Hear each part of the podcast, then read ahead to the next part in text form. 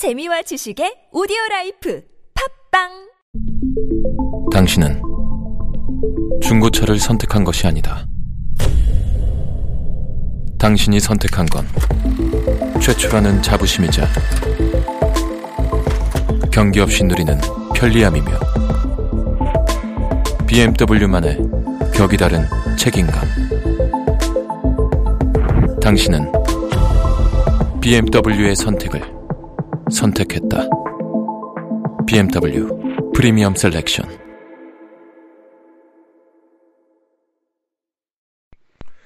안녕하세요. 김가원입니다. 오늘은 중국 고세, 고대사에 대해서 말씀드리겠습니다. 사마천의 사기를 보면 본기는 오제 본기부터 시작됩니다. 아마 사, 사마천이 살던 BC 2세기 경부터 사망 시절의 이야기는 이미 역사적인 사실이 아니었다고 여겼던 것 같습니다. 학자들이 오제에 대해 많이 이야기를 하지만 아득히 먼 일이다. 상서도 요임금 이후로만 기록하고 있고 백가들이 황제를 많이 얘기하지만 문장이 우아하지도 온당하지도 않아 학자들은 말하기를 꺼린다. 이러한 사기의 기록으로 보아 사마천 당대의 학자들조차도 사망 오제의 이야기는 허무맹랑한 신화에 더 가깝다고 생각했던 모양입니다. 그럼에도 불구하고 사마천은 받아들이기가 어려운 오제에 관한 민간 설화들의 이야기도 일, 일단은 기록으로 남겨두었죠. 아마도 사망 오대, 오제 시절 중국은 작은 시족, 공중, 시족 공동체들이 여러 군데 흩어져 있었을 뿐이었을 겁니다. 시족 공동체를 넘어서서 국가적인 제도로 나아갔음을 짐작하게 해주는 것이 하나라의 등장입니다. 사망오제 시절, 시절에는 자격을 가진 자를 청거받아서 선발하는 시족 공동체의 풍습이 남아 있었죠. 그러나 하나라를, 하나라를 기점으로 해서 세습 왕조가 시작됐습니다. 과연 하나라가 실제하였던 나라였, 나라였는가 하는 점은 아직도 이렇다 할 결론이 나지 않았어요. 현재 중국 정부는 역사의 기원을 보다 더 앞으로 밀어내서 중국의 영토에 정당성을 부여, 부여하려는 시도를 하고 있습니다. 황하 문명과 독자적으로 성립했던 요하 문명이 있었음이 유적의 발굴로 입증이, 입증이 되었죠. 랴오허 문명, 요하 문명은 고조선 문명의 실제를 증명하는 고고학적인 자료입니다. 그런데 중국은 고조선 문명도 자기네들 문명이라고 중국 역사에 편입시키려고 하고 있습니다. 하지만 상나라의 갑골문에 따르면 분명히 오랑캐 문명이라고 명시가 되어 있거든요. 만일 황하 문명을 중심으로 중국 역사를 바라본다면 고조선 문명은 분명히 중국 역사와는 독립되어 있는 것이죠. 잠시 이야기가 샜는데요. 지금 현재 확실하게 말씀드릴 수 있는 것은 상나라의 출현 이전에 이미 시적 공동체의 풍습으로부터 조금씩 벗어나기 시작했다는 것. 그리고 계급사회의 모습이 나타나기 시작했다는 것. 동경이 시작되었다는 것. 불의 발견이 이루어졌다는 것 정도입니다. 전설의 영역이 아니라 실제 문자로서 기록된 역사의 영역으로 확실하게 말씀드릴 수 있는 첫 중국의 국가는 상나라입니다. 은나라라고도 불리는데요. 원래는 상나라도 전설의 나라 정도로만 여겨졌습니다만 20세기 초에 은어가 발견되면 은어가 발굴이 되면서 그 실제가 확인되었습니다. 상나라의 발전 수준은 상당히 놀라운 정도였는데요. 세계에서 가장 큰 청동 제기인 은허의 사모무 방정은 무려 875kg에 달합니다. 1톤에 가까운 금속 주조물인 셈이죠. 상나라의 천, 청동 재령 기술과 국력의 대단함을 축축해 볼 수가 있게 합니다. 사, 당시의 재령 기술로 이런 거대한 주조물을 제작하기 위해서는 막대한 노동력의 투입이 필요했을 것인데요. 1톤에 가까운 청동을 얻기 위해서 3톤에서 6톤, 6톤가량의 원석을 캐내야만 했을 것이고 그만한 양을 굴착, 운반, 재련하기까지 필요했던 노동의 양이란 어마어마했을 겁니다. 그런데 그만한 노동을 투입해서 만든 물건을 제사에 쓴다는 것은 그 국력이 그만큼 강했다는 것이죠. 아마도 고작 성읍 국가에만 불과했을 하나라와 비교하면 장족의 발전인, 발전인 셈입니다. 어떻게 이런 일이 가능했을까요? 그것은 수많은 노예들의 희생으로 가능했습니다. 상나라는 청동기와 갑골문으로 대표, 대표가 되는 화려한 귀족 문화를 꽃피웠습니다만 그 화려함의 이면에는 잔인한 탄압 속에 살아야 했던 수많은 노예들의 희생이 전제되어 있었죠. 상나라는 확고한 계급사회 구조를 갖추고 있었습니다. 가장 위의 지배 계급은 왕을 포함하는 귀족 계급으로서 이들만이 성씨를 사용할 권한을 가졌습니다. 백가지 성이라는 뜻의 백성은 원래 상나라의 귀족 계급을 지칭하는 말이 원어, 어원입니다. 백성이 오늘날에 가지는 의미와는 좀 많이 다르죠. 그 다음이 평민계급이었는데요. 이들은 생산활동을 담당했습니다. 이들은 소인이라고 불렸다고 합니다. 가장 사회의 밑바닥에 있었던 것이 노예들입니다. 이들 대부분은 전쟁 포로들이었는데 그리스의 스파르타를 연상하게 하는 학대를 감당해야만 했습니다. 반란을, 반란을 일으키지 못하도록 하기 위해서 일부러 한쪽 눈을 실명시켜서 외눈박이로 만들기도 했다고 합니다. 외눈으로는 활을 쏠 수가 없으니까요. 또 상나라는 신정국가였습니다. 가축뿐만이 아니라 사람을 제물로 바치는 제사를 걸핏하면 치렀는데요. 갑골문에 따르면 한 번에 2,556명의 사람을 죽여서 사람들을 죽여서 제사를 지낸 적도 있다고 합니다. 이렇게 산 사람을 제물로서 바치는 제사는 단순히 종교적인 목적만을 위한 것은 아니었을 거예요. 전쟁 포로들을 잔혹하게 죽임으로써 상나라에 반항을 할 경우에 어떤 일을 당하게 되는지를 알리고자 했겠죠. 볼거리가 없던 당시에 큰 규모의 제사는 홍보를 위한 목적도 있었습니다. 종묘와 사직의 신령들에게 제사를 올릴 권한은 왕만이 독점적으로 행사할 수 있었는데요. 이러한 상나라의 제사 독점권은 그 후에도 수천 년간 이어지는 동양 전제국가의 관습이 됩니다. 상나라 문화의 대단한 점은 단연 문, 문자를 발명했다는 데 있습니다. 갑골문은 후에 한자로 발전하게 되는데요. 문자를 당연하게 사용하는 오늘날에야 문자의 중요성을 피부로 느끼기가 쉽지 않습니다만 문자의 발명은 곧 정보의 축적이 가능해짐을 의미합니다. 왜 책이 중요할까요? 그것은 문자를 통해서 다른 사람들이 수, 수많은 시간을 들여서 획득한 정보를 쉽게 얻을 수가 있기 때문입니다. 문자는 숫자와 함께 인간이 발명한 가장 효율적인 정보 전달과 정보 축적의 수단이죠. 문자 발명 이후에야 비로소 인간은 데이터의 축적이 가능해집니다. 그리고 데이터의 축적은 학문이 발전하는 밀걸음이 되죠. 상나라는 국가적인 동원, 국가적인 국, 군사 동원 체계도 갖추고 있었습니다. 귀족들은 지위에 따라서 서로 다른 부대에 대한 통제권을 나누어 가졌고 병과도 착실하게 나누어져 있던, 것으로, 있던 것으로 보입니다. 돌격을 주로 담당하는 특공대가 있을 정도였죠. 갑골문에 따르면 상나라는 장거리 원정을 수년간 벌인 적도 있었다고 합니다. 게다가 상나라가 쌓은 정주상성은 그 둘레가 7km, 성벽의 높이는 5m에 달했습니다. 이 모든 사실들은 상나라가 성읍국가의 상계를 벗어나서 국가, 국가적인 역, 역량을 갖추고 있었음을 분명하게 말해주죠. 그렇다면 이렇게 국력이 강성했던 상나라가 왜 망하게 되었을까요? 사마천은 사기에서 주왕의 포악함을 이유로 손꼽습니다. 하지만 현대 학자들은 그렇게 보지 않아요. 최고 총, 통수권자의 도덕성은 분명히 중요한 문제이긴 합니다만 단 한 사람의 도덕성 문제가 곧가, 곧바로 국가적인 규모의 붕괴를 불러일으키는 경우는 굉장히 드뭅니다.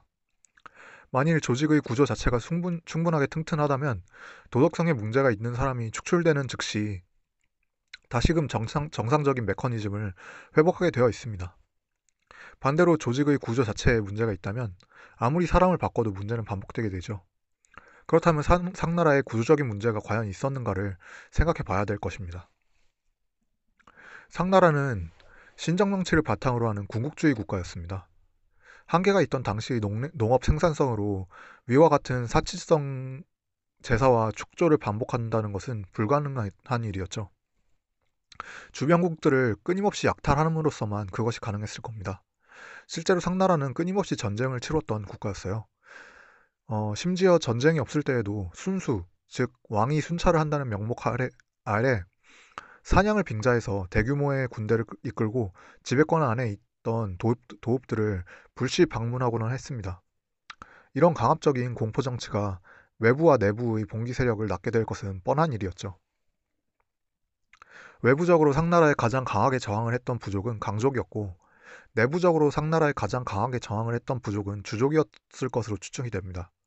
강족은 티베트 버마 어군에 속하는 말을 사용했으며 상나라와는 독립적인 문화를 구축하고 있었죠. 반면에 주족은 일단 상나라의 권위에 복종을 했습니다.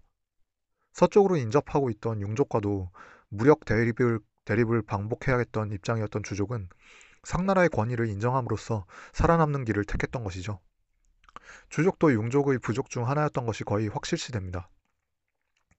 우선 보다, 보다 발달되어 있던 상나라의 농경 문명을 받아들이면서 내실을 강화하고 다른 한편으로 인접한 융족들을 정벌, 흡수해서 부족의 힘을 키우는 전략을 택했던 거죠. 주족과 강족의 영, 강족 사이의 연대는 굉장히 오래된 것으로 추측이 됩니다. 주족의 시조로 손꼽히는 후직의 어머니가 바로 강원이었고 문왕의 뒤를 이어서 상나라를 타도하는 데 성공했던 무왕의 아내도 왕광이었습니다. 강원과 왕광 모두가 강족 출신이었다는 것이 정설인데요. 주족과 강족은 세대를 이어서 혼인을 통해 지배계층끼리 서로 맺어진 연대를 이루었던 것으로 보입니다. 상나라의 마지막 왕은 주왕이었습니다. 주왕은 하나라의 마지막 왕인 거랑과 함께 걸주라고 불리죠. 걸주는 한자 문명권에서 폭군의 대명사입니다. 사마천의 사기는 걸왕의 행적, 행적에 대해서는 자세하게 기록하고 있지 않아요. 그에 비해서 주왕에 대해서는 비교적인, 비교적으로 구체적인 기술이 나옵니다. 주왕은 그 자질만큼은 꽤나 뛰어났, 뛰어났던 것 같아요. 말솜씨가 매우 빼어나고 두뇌가 명석했으며 육체적인 능력 육체적인 능력도 뛰어나서 맨손으로 맹수를 때려, 때려잡을 정도였다고 전합니다. 주왕이 결정적으로 실정을 시작한 계기는 달기라고 하는 미인을 맞이한 이후부터라고 합니다. 달기를 만족시키기 위해서 음탕한 중궁, 아, 궁중, 궁중 음악을 만들도록 하고 주지 육립을 축조하기 위한 국가적인 공사를 치렀다고 합니다. 또한 어, 포락의 형을 새로이 도입했다고 전하는데요. 포락의 형이란 구리 기둥에 기름을 칠하고 그 아래에 숯불을 피운 다음 죄인들로 하여금 그 구리 기둥 위를 걸어가도록 하는 형벌입니다. 기름칠한 기둥 위를 멀쩡히 걸어갈 수 있을 리가 없기 때문에 사람을 산채로 화형에 처하면서 그것을 보고 즐기기 위한 일종의 쇼로 만들기 위해서 포, 포락의 형을 도입했다고 보는 것이 옳겠죠. 로마에서도 죄인을 사형에 처할 때 그냥 사형시키지 않고 맹수와 싸우게 함으로써 볼거리를 제공했었죠. 동서양을 막론하고 죄인들에게 잔인한 형벌을 가하면서 그것을 구경거리로 삼았던 것은 같았던 모양입니다. 형벌을 쇼로 만들고 그것을 통해서 내부의 사회 구성원과 외부의 세력들에게 경고의 메시지를 보내는 것은 흔하게 통용되던 공포전 정치의 수단이었습니다. 당시 상나라 왕조에는 천자를 보좌하는 삼공이 있었는데요. 후에 주문왕이 되는 서백창, 구후, 아쿠가 바로 그들이었습니다. 주왕은 구후의 딸을 부인으로 맞이한 다음 죽이고 구후 또한 사형에 처한 다음 젓갈로 담가 버렸다고 사기는 전합니다. 아쿠도 이러한 처사가 지나침을 강하다가 죽임을 당하죠. 서백은 직접 가나지는 못하고 뒤에서 탄식했다고 합니다. 서백이 탄식했다는 소식을 전해들은 주왕은 그를 옥에 가둡니다. 서백, 서백의 가신들이 미녀와 보물을 진상하고 서백은 자신의 영토 일부를 헌납한 다음에야 겨우 풀려날 수가 있었습니다. 서백은 자신의 고국으로 돌아갑니다. 삼공이 모두 없어진 다음 거리낄 것이 없어진 주왕은 비중과 악내들을 중용하였고 간원을 올리는, 올리는 신하들에게 중벌을 가했다고 합니다. 예를 들어 비간은 자신의 목숨을 걸고 사흘에 걸쳐서 주왕, 주왕에게 간원을 올렸다고 합니다. 그러자 주왕은 나는 성인의 심장에는 일곱 구멍이 있다고 들었는데 과연 비간의 심장에 일곱 구멍이 있는지 알아봐야 되겠다. 라고 하면서 비간을 죽인 다음에 그의 심장을 꺼내어 갈갈이 찢어버렸다고 전합니다. 사기의 기록에 상당 수준의 과장은 있을 겁니다.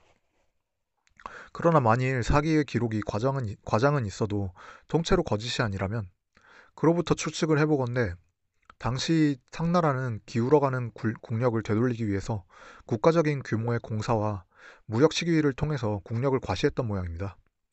또 상나라 조정 내에 있던 타민족 출신의 고관들을 내쫓아서 내부의 단합을 공고히, 공고하게 하고자 했던 듯하죠. 주왕이 명석했다는 평이 남아있는 것으로 보아서 이러한 전략은 초기에는 제법 호평을 받았던 것 같습니다. 하지만 결론적으로 이런 전략은 상나라의 몰락을 더욱 재촉했을 뿐이죠. 제노포비아를 부추, 부추김으로써 되려 상나라 밖의 부족들은 상나라에 대한 반감이 더욱 커졌고 내부적으로는 쓸데없이 국력을 과시하기 위한 노역을 부과하고 공포 정치를 강화함으로써 피지배 계층의 불만 또한 키웠을 것입니다. 고국으로 돌아갔던 서백 훗날의 주문왕은 국력을 키우기 시작합니다. 서백은 약자와 노인을 자애로 대했고 견융을 상대로 전쟁에서 여러 차례 승리를 거두었다고 전합니다. 서백의 치세 아래 주나라는 서쪽으로는 밀수국과 귀국, 동쪽으로는 한을 침략하여 영토에 편입시켰습니다. 아마도 주나라는 상나라의 공포정, 정, 공포정치와는 무언가 대비되는 정치제도를 도입해서 인구의 유입, 유입 을 늘렸던 모양입니다. 또 그러한 인구 유입을 바탕으로 해서 융족들을 상대로 승리를 거듭해서 영토를 넓히는 데도 성공, 했던 것 같습니다. 결정적으로 강족과의 연대를 더욱 긴밀하게 했던 듯합니다. 사기의 기록에 따르면 태공망 여상, 즉 강태공은 동해가에서 태어났다고 하죠. 젊어서는 학문에 힘쓰고 집안일에 신경 쓰지 않았다고 합니다. 그의 아내는, 아내는 집안을 돌보지 않는 그의 행동에 실망해서 강태공의 곁을 떠납니다. 태공망은 매일 위수에 나가 하염없이 낚시질을 했고 그러던 어느 날 서백이 사냥을 나섰다가 강태공을, 강태공을 만나게 되었다고 합니다. 그리고 서백은 강태공이 예사 사람이 아님을 직감하고 그를 등용하죠. 여상을 거두어서 스승의 예로 모셨다고 합니다. 하지만 현재 이 얘기를 액면 그대로 받아들이는 학자는 당연히 없습니다. 강태공은, 강태공은 강족의 지도자였을 것이고 서백의 인정이나 등용과는 상관없이 독자적인 세력을 이미 구축하고 있었을 겁니다. 갑골문의 기록에 비추어 보면 상나라가 지낸 인재에서 가장 많은 희생양으로 바쳐졌던 것이 바로 강나라 사람들이었음을 알 수 있는데요. 그 수가 대략 7천여 명에 달합니다. 이로써 추측을 해보자면 강족은 아마도 상나라와 가장 격렬하게 지속적으로 전쟁을 벌였던 부족이었을 겁니다. 서백이 강태공을 스승의 예로서 맞이했다는 사기 기록 또한 당시 강족이 상당히 강성했음을 짐작하게 하죠. 사기의 기록과 달리 실제로 강태공은 할 일 없이 낚시나 하던 한양이, 한양이 아니었을 겁니다. 그리고 강족은 최소한 주족과 대등하거나 그 이상의 예우를, 예우를 받으면서 동맹을 체결했었을, 동맹을 체결했었을 것으로 보입니다. 이렇게 서백의 치세 아래서 주나라는 외부적으로는 강국, 강족과의 연대를 공고하게 하고 내부적으로는 영토와 인구수를 불려나갑니다. 하지만 서백은 상나라를 상대로 전쟁을 벌이기 전에 세상을 떠나고 말죠. 그의 뒤를 이었던 것이 무왕입니다. 무왕은 즉위한 후 9년째 되는 해에 아버지의 묘에 제사를 지내고 그대로 군대를 정비하여 맹진까지 진격을 합니다. 이때 800제후들이 모여들었다고 전하죠. 하지만 웬일인지 무왕은 제후들을 모이게 한 것으로 만족을 하고 회군을 해버립니다. 군사들을 결집시킨 다음에 갑자기 회군을 했던 이유가 무엇인지는 명확하게 알 수 없습니다. 무왕은 이때 선왕의 위패를 앞세워 행군했다고 하는데 어쩌면 아직 무왕 치세의 주나라 국력이 다른 부족들을 압도할 만한 수준이 되지 못했던 것일 수도 있죠. 그게 아니라면 아직 상나라의 군, 국력이 강성해서 제후들이 전쟁에 완전히 찬성하지 않았을 수도 있습니다. 어쨌든 그 일이 있은 후로 2년 뒤 주왕의 공포 정치를 경, 견디지 못하고 종묘의 제사를 받들던 태자사와 아, 태사자와 소사강이 제기와 악기를 가지고 주나라로 망명합니다. 이것을 계기로 완전한 명분을 확보했다고 판단한 무왕은 비로소 상나라와의 전면전을 선포하죠. 기록에 따르면 군사를 일으킨 것은 엄동설안의 겨울, 겨울이었다고 합니다. 정차 300에 용사 3천, 병사 4만 5천이었다고 전합니다. 이에 주왕은 70만 의 병력으로 맞섰지만 태공망이 이끄는 100여 용사의 진격 앞에 흩어져 달아나고 결국 주왕은 스스로 불 속으로 뛰어들어 자살했다고 합니다. 좀 어이가 없죠. 70만 대군이 고작 100여 명의 돌격에 길을 못, 못 펴고 흩어져 달아났다는 게 제 이해가 안 가는 기록입니다. 추측을 해보자면 아마도 주나라는 상나라가 전쟁 대비를 하기 어려운 겨울철을 택해서 기습적으로 군대를 일으켰던 것 같아요. 특히 성, 선봉과 돌격에서 중요한 역할을 담당했던 부대는 강태공이 이끄는 강족의 부대였을 겁니다. 주왕이 70만을 동원했다는 것은 당연히 액면 그대로 신뢰하기가 어렵, 어렵죠. 대군이 흩어져 달아났다는 것은 아마도 주왕의 소집 명령으로 급하게 모인 군사들이 강족의 기습 공격을 감당하지 못해서 지휘계통을 상실하고 흩어졌다고 해석하는 것이 타당할 겁니다. 결국 강족과 주족의 연대 기습 작전은 큰 기습 작전은 큰 성공을 거두었고 상나라를 명, 멸망시키는 데 성공을 하죠. 그것이 기원전 1천년경의 일이었습니다.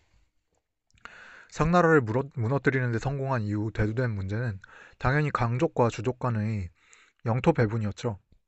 당시에 무슨, 무슨 일이 일어났었는지에 대해서는 명확한 기록이 없습니다. 아무튼 주족이 정치적인 다툼에서 승리한 것만은 분명한 것 같습니다. 주족은 강족에게 영토를 동쪽으로 옮길 것을 제안했고 강족은, 강족은 그것을 받아들입니다. 강족은 억지로 삶의 털을 동쪽으로 옮길 수밖에 없었던 것이죠. 주족은 강족과의 영토 사이에 나라들을 건립하고 혈연 관계에 있는 사람들을 왕에 봉합니다. 그만큼 강족의 정, 전투력을 경계했던 것이죠. 사기에는 강태공이 해안가에서 나고 자란 것처럼 기록이 되어, 되어 있는데요. 이것은 후대의 날조임에 분명합니다. 사마천은 아마도 그것을 날조라 그것이 날조라는 것을 인식도 제대로 하지 못했을 거예요. 강족이 동쪽으로 이주하면서 세운 나라가 후에 전국 아니, 춘추 시대의 첫 번째 패권을 잡게 되는 제나라가 되거든요. 날조된 정보도 수백 년이 지나면 마치 진실처럼 기록될 수 있다는 것을 우리는 알 수 있습니다. 사마천은 사기에서 상나라 최후의 왕인 주왕이 포항무도한 성 도착자였기 때문에 주나라가 인의를 앞세워서 이를 벌하였던 것처럼 기록을 하고 있는데요. 뿐만 아니라 강족의 지대, 제도자였던 강태곤이 마치 문학에, 문항에 의해서 발탁 등용된 인물인 것처럼도 묘사하고 있죠. 이런 기록들이 과연 온전하게 신뢰할 수 있는 것인가? 그렇지 않다는 점은 이미 말씀드렸습니다.